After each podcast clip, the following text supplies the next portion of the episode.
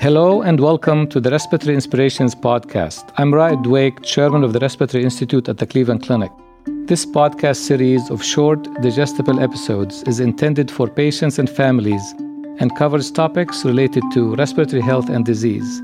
My colleagues and I will be interviewing experts about timely and timeless topics in the areas of pulmonary, critical illness, sleep, infectious disease, and related disciplines.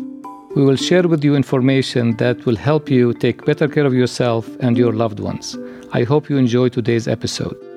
Hello, everyone, and welcome to this episode of Respiratory Inspirations. I'm your host, uh, Raed Dweik, chairman of the Respiratory Institute at Cleveland Clinic. And our topic for today is non tuberculous mycobacteria. And I have two special guests uh, Dr. Cindy Miranda, who's an infectious disease specialist and the leader of the Granuloma Delta group in our infectious disease department, and Dr. Joe Khabbaza, who's a pulmonologist with a special interest in tuberculous mycobacteria, the topic of our discussion today. Welcome, Joe and Cindy. Thank you. Thank you. So let's start uh, with the very basics as for those who either never heard of it or heard of it but don't know what it is. What is NTM or non tuberculous mycobacteria? NTM, as it says, it's a, it's a type of bacteria it is related to the more popular type of mycobacteria called Mycobacterium tuberculosis. The difference, however, is that NTM, they are not contagious. They are generally not passed on from person to person. And these mycobacteria are typically in our environment. So they're in the soil, water. They could be in your municipal water supply and household plumbing, actually. So it's in the environment. Uh, you generally acquire it through the environment. So that's inhalation of soil or inhalation of aerosolized water that contains the mycobacteria. So does anybody get it? Am I, are we all at risk of that, or is it only some people?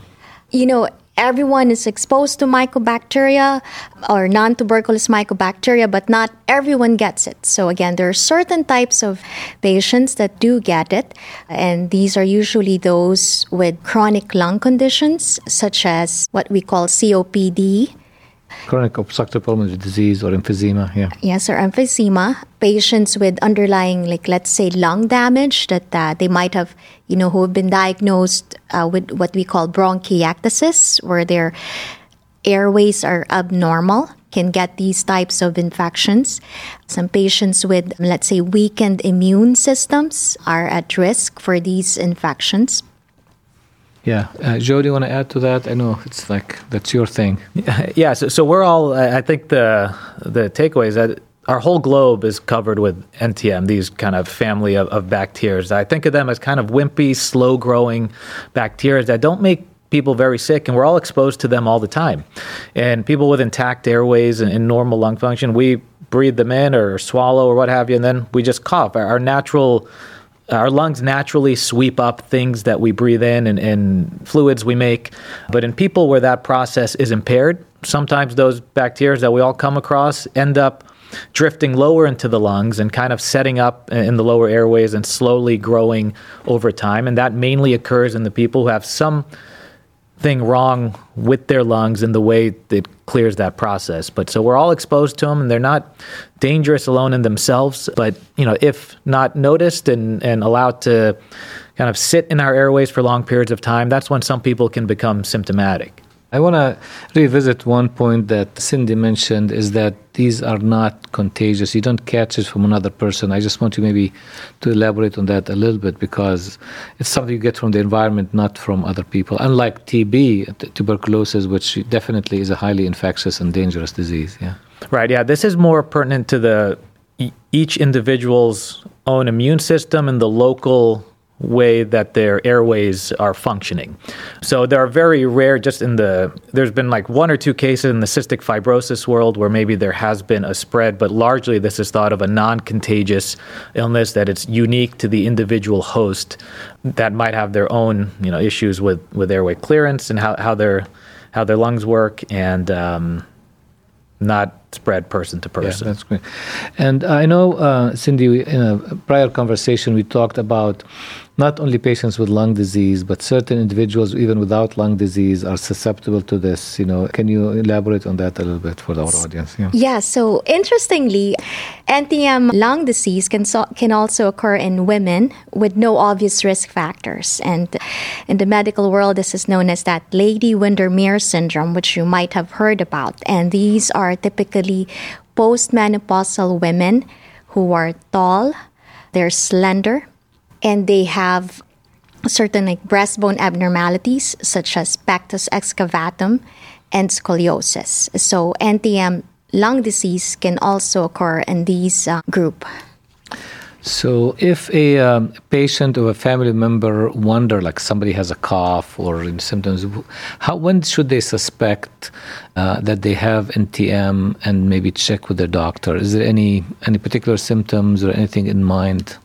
Well, I, I, think you know chronic cough is a very common complaint, and, and really there are very common initial causes uh, up front to that. And getting that initial workup, I think we're pretty good at working up and treating asthma and acid reflux, sinuses and allergies, upper airway cough syndrome, and even making sure they're not on a on an ACE inhibitor. But once you know, ACE meaning one of the blood pressure medications. Some blood pressure medications can cause cough. Yes, yeah, that family of blood pressure medications can cause a dry cough um, in people. Those are kind of the four first things we look at in somebody with chronic cough. And if somebody's not res- chronic, and things usually last more than a, a, three weeks or a month. You're thinking? Yeah, I think generally we, we think of it. I mean, I think of my head maybe at, at least two or three months. Two to three months. Okay. So people who are coughing for a long period of time, those are the initial things we, we look for and try to treat and work up. People who are not responding to those treatments or having workups that are suggesting anything is wrong in those areas, that's when I'm my next thought is could there be a slow growing lung infection like NTM? I think what happens often is patients keep coughing despite the above workup. They end up in this kind of inhaler vortex where I think they just more inhalers just keep getting added on and on without improvement in symptoms. And that to me is a red flag as well that maybe there is an infection. And so that's when I'm, you know, very quick to think about so mean, that's what the, that's very helpful from the vantage point of the patient or the family member. You know, how do they bring this up the conversation with the doc, their family physician or primary care? What should they tell them? How do they kind of have them raise the index of suspicion? I mean, a cough that's worsening or not improving for you know at least three months, despite having a, a workup. I mean, that's when they've got to ask and push for, for something more to be done. And I think generally that next step would be a CAT scan of the lungs. Yeah. Um, so that is definitely part of my you know, long-standing cough workup because that is the way we're going to find out if there's something physically within the lungs driving this picture. Once we've ruled out asthma, uh, reflux, uh, sinus allergy disease, and reviewed their medication list. So, Cindy, uh, back to you. So, what kind of testing you do if somebody like with these symptoms present to you, and what would how do what do you do to evaluate them? What what could a family or a patient expect when they present with these symptoms? Of course, as Joe said, you know, the CAT scan, asking for a CAT scan of the chest, and that's what we usually do is get the CAT scan of the chest for these patients. The other thing to remember is to ask for also mycobacterial culture. So not just your regular sputum. Sputum, sputum culture, yeah. which would test for bacteria, but sometimes they are not able to grow these mycobacteria that we're talking about. So it takes a another type of culture to grow these mycobacteria. It's generally what's called AFB, sputum culture, which stands for acid fast bacilli, but that's a term that is used to test for mycobacteria. And that's one thing that we order for. We also, of course, other so there's uh, your we look at your symptoms, we look at your the culture. We would send that your CAT scan of the chest to look inside your lungs, and then of course we also look at other blood work you know, getting your blood count, looking at your liver and kidney function tests are also important, especially if we're thinking about treatment. And yeah, good. Do you want to comment on that? Yeah, and that's a, a good point that a patient can advocate for themselves beyond the, the CT scan is if they are producing sputum, they should ask if that sputum can be tested because I think very often many of us, and, even in pulmonary, you know, don't check sputum cultures regularly, even in people who produce sputums. So that is one way. If you have a long-standing cough that is productive, asking if that can be cultured to look for bacteria, and especially the mycobacteria. Yeah. So, and usually uh, most of these are addressed by a primary care physician or family physician. But let's say if a patient wants to get a specialist attention, here we have a pulmonary doc, an ID doc, you know, which one should they start with? Start with you, Joe. Does yeah, I think matter? definitely pulmonary. Yeah, I mean, so of you know, course, a pulmonologist. Well, yeah, because you know, pulmonary disease is generally what makes you susceptible to developing NTM.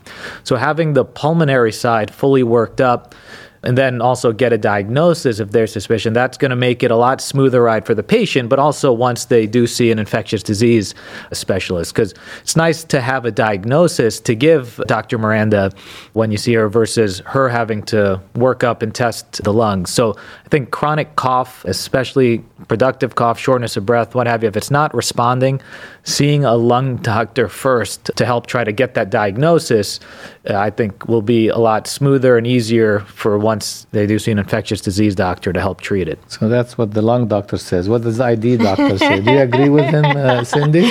Yes, I, I do agree. And in fact, we do have some patients that come to us from the primary care physician, and they, what's surprising to me sometimes is they have no involvement at all of a pulmonologist or a lung doctor. So I recognize the importance of partnering with a pulmonologist, and so in generally I do refer them to one of our pulmonologists to partner with me in helping care for these patients. Yeah, it's a it's a true team effort, and I think patients can run into problems in regions where ID or pulmonary view it as just the other specialties issues. Actually, both of our issues, and we both bring a lot to the table at helping kind of have successful treatment long term. So I think it's it's not just pulmonary or just ID issue. It, it, it's both, and so having both expertise, I think, will really benefit patients in the long run. Yeah, I like that approach. I think that's what really allowed us to be very successful here at the Cleveland Clinic is approaching this as a team instead of like just pointing, uh, you know, in different directions. So now the patient came, they saw the consultant, and then they were identified that they have non-tuberculous mycobacteria or NTM. How do we treat, Cindy? Sorry So, treatment, first of all, and uh, Joe will uh, talk to you about this later, the, there is an important component, and that's why I refer my patients to the pulmonologist, is the airway clearance, which becomes important, which I'll let Joe talk about more. But the treatment involves multiple medications, actually. More than one is what we use to treat these non tuberculous mycobacterial infections. And they're typically given for a long period, for a long period of time. So, most commonly, for the most common NTM infection, which is MAC, which you'll hear about a lot, or Mycobacterium avium complex, and we refer to that as MAC for short which I think a lot of our patients are familiar with. Typically, it's treated with three drugs, such as, and the names of these drugs are azithromycin, ethambutol, and rifampin. These are the main drugs that we use to treat MAC. And there are, of course, side effects associated with these drugs. For example, for ethambutol, one of the things that we are careful about is a patient's um, vision. So we monitor your vision while you're on ethambutol. Rifampin can cause orange urine, so that's something that we discuss uh, with our patients. And azithromycin can can sometimes uh, affect your hearing. Again, not all of these things are going to, to happen, but it's it's good to be mindful of these um, side effects, and we do closely monitor our patients for these side effects while on treatment. Yeah. So, uh, Joe, I'm going to just have you maybe follow up on that.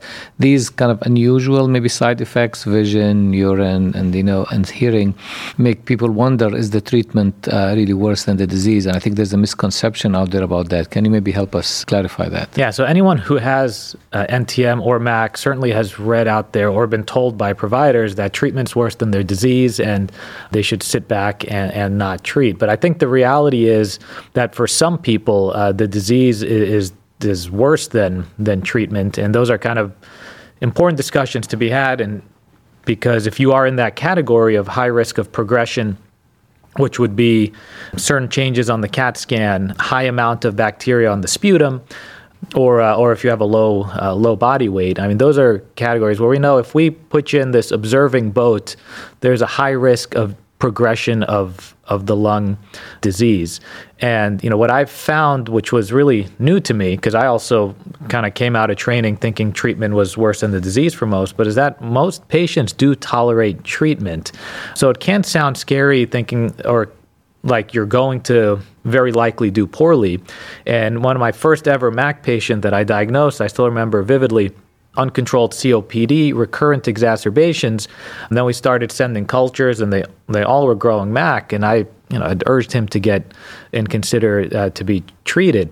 You know, he's an older man, uh, and one of his only hobbies now is just reading. So even though the risk of ethambutol affecting his vision is, is small, most people don't get that more serious side effect, he did not want to take even that small risk of affecting one of the few remaining things he gets enjoyment from. So he decided to defer treatment. So watchful waiting was appropriate for him because of how, how his values and, and he would rather tolerate the symptoms of his disease than potentially take on a, a side effect, though small.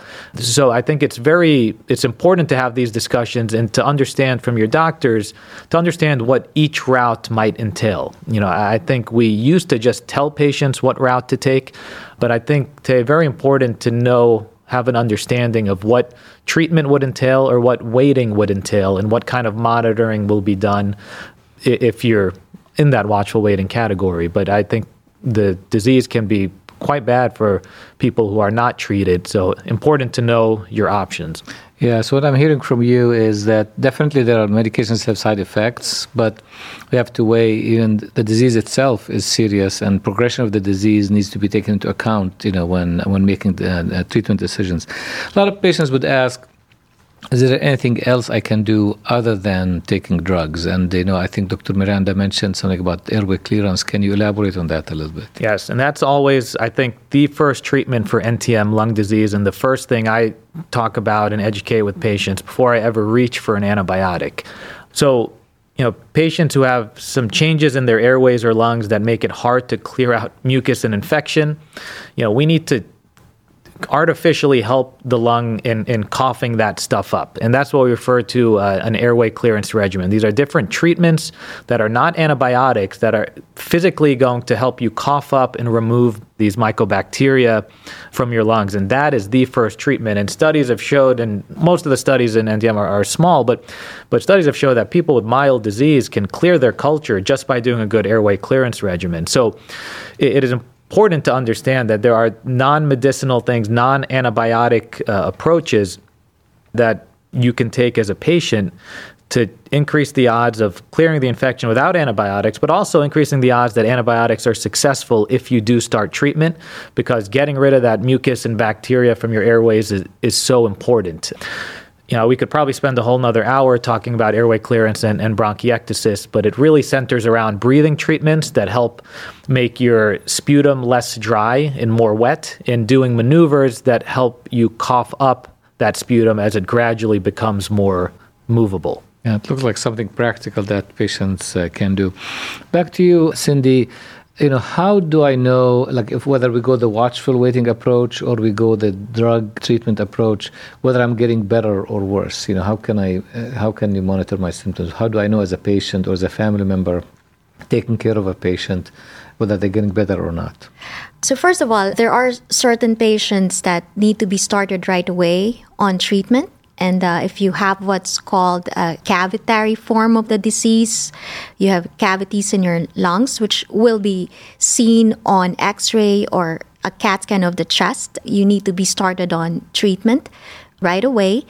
Other things that increase your risk, like um, if you have uh, low weight or something to do with your cultures, the burden of the mycobacteria in your lungs might make us want to to treat. So once you're on treatment, like I said, because the drugs have multiple side effects. You know, other things I, I forgot to mention, like GI symptoms. You know, what they mean is like nausea, vomiting, or diarrhea. Those are some things that can happen.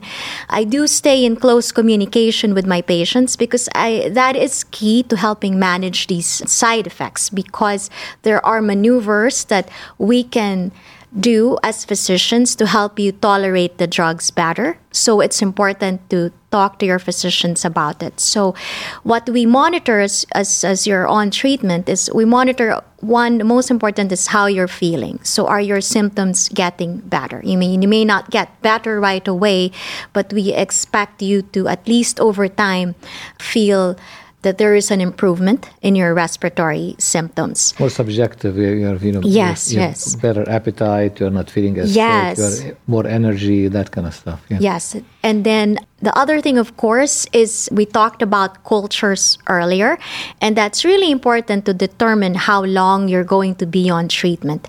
So we do check your sputum cultures uh, while you're on treatment. And when you've cleared the mycobacteria from the sputum, meaning we don't find it anymore in your sputum, then usually we treat for a year after we say you've cleared the mycobacteria. So that's why we monitor your sputum cultures. And of course, we also monitor your CAT scan of the chest to make sure that there is um, improvement or it hasn't progressed or gotten worse. So those are the things we look at. And then, of course, we also monitor uh, your blood count, liver tests, kidney function tests, um, EKG during the course of your treatment. Maybe something I should have asked at the beginning, but I think maybe for the benefit of our audiences, if you know, for example, you have lung disease, you're at risk of this. Is there a way? You, is there anything you can do to protect yourself from even getting it in the first place, Joe? Like, is there anything, any things that people can do day to day to avoid exposure, avoid getting it? Yeah, I think that's the the big question because it's everywhere in our environment. So how do you avoid something that's in water and soil and that's what all of us are exposed to wherever uh, wherever we live. You know, I, I, think there have been times where patients have been advised to make big lifestyle changes and don't shower anymore and and to avoid gardening and, and you know uh, or other things in the outdoors or to but I think we've kind of found that major lifestyle changes sometimes you know our patients still can get reinfected or infected with these major lifestyle changes because the source can be anywhere you know so so i've kind of taken a step back and, and i you know i think if there's things that are easy to do you know like like if you're gardening just have this dampen the soil so less can get aerosolized. If a mask is not too bothersome outside to you that's that's fine too. I mean that'll decrease the risk. But i think what's different from a patient who's been identified to have ntm lung disease versus someone who's yet to be diagnosed is that they sh- will be on an airway clearance regimen of some kind for the future. So whatever exposure they have after their diagnosis, it's going to be less. It's going to less have a chance to settle in their lower lungs because they're doing airway clearance. So anything that's exposed is is more likely to come out. So I kind of so I don't really recommend big lifestyle changes because people have had really changed their lives tremendously, but still gotten infected or infected or generally reinfected. It's generally people we've uh, identified um, before, but so because of that airway clearance emphasis, where you know if something ends up in your airways, it's less likely going to hang out there because you're mobilizing things regularly w- with airway clearance. So that's kind of how I approach. I don't really make big unless there's an obvious exposure or source, and that's in a less common setting like a hot tub lung setting, which is kind of off topic a little bit. But anything else to add to that? No, I think Joe is right. I think there's environmental risks uh, everywhere. There are little things that you can do. For example, like what Joe said, it's just wetting the soil so that it doesn't aerosolize. Typically, heating up your water to like greater than 130 degrees Fahrenheit it is one thing they've talked about. Wearing a dust mask, but again, it's not 100%. You know, it's not a guarantee that you you won't get the NTM infection. And I think something we didn't actually talk about too much was that you know acid reflux is something that can increase the odds of developing pulmonary NTM. So thought is we would drink or eat something that has uh, an NTM on it. And then if we're aspirating into the airways, that's a route that it can get down. So I think being vigilant about, you know, reflux symptoms is important or having that index of suspicion, whether that's present. And that's a slightly different topic. But if we're even if we're ingesting or drinking a, a water supply that's all NTM, if we're not aspirating, it's not going to get into our lungs. But that's basically a, treat reflux if you have it. Basically, yeah. Suggesting. That's great. Well, thank you both. This has been really very informative. I'm trying to maybe uh, share a few takeaways with our audience today. One is when to suspect non-tuberculous mycobacterial infection if you have a chronic cough, meaning lasting more than two to three months with or without treatment, uh, especially if it's productive, although it can be non-productive. Obviously, you may not, you, not, you may not always have sputum, but usually you do. And sputum testing is really the first step, sometimes with or without a CAT scan. But you know, finding the mycobacteria in the sputum is how you make the diagnosis. And you both made an important point about treatment. Is that really it's a shared decision between the patient and the physician because there are side effects with the medications, but also there are downsides to not treating because the disease can progress. So it's really you have to weigh the risks and benefits of both watchful waiting, which uh, can have its own problems, but also treatment, which has its own side effects. Any other thoughts to add to this? For the patients, you know, what I would like for them to to make sure that they know is when they when somebody tells them they have an NTM infection is it's very important to ask what kind of NTM do I have so and and the doctors can tell you that and because it matters what that NTM is as far as how important it is and whether we need to treat it and then to ask for cultures, not just a sputum culture, but if you ask your doctors for mycobacterial culture, they'll know what that means. And that's being proactive in, in your care. All right. Uh, that let that be the last word. Thank you both for joining me today, and thank you to our audience for listening to this podcast. Uh, I'm your host, Raed Dweik, chairman of the Respiratory Institute at the Cleveland Clinic, and my guests today were uh, Dr. Cindy Miranda from Infectious Disease, who leads our Delta group focusing on uh, granuloma, and Dr. Joe Khabbaza, a pulmonologist with a specific interest in non-tuberculous mycobacteria, which was the topic of our conversation today. Thank you, and have a great day. Thank you for listening to this episode of the Respiratory Inspirations podcast. For more stories and information from the Cleveland Clinic Respiratory Institute, you can follow me on Twitter at RaedDweikMD.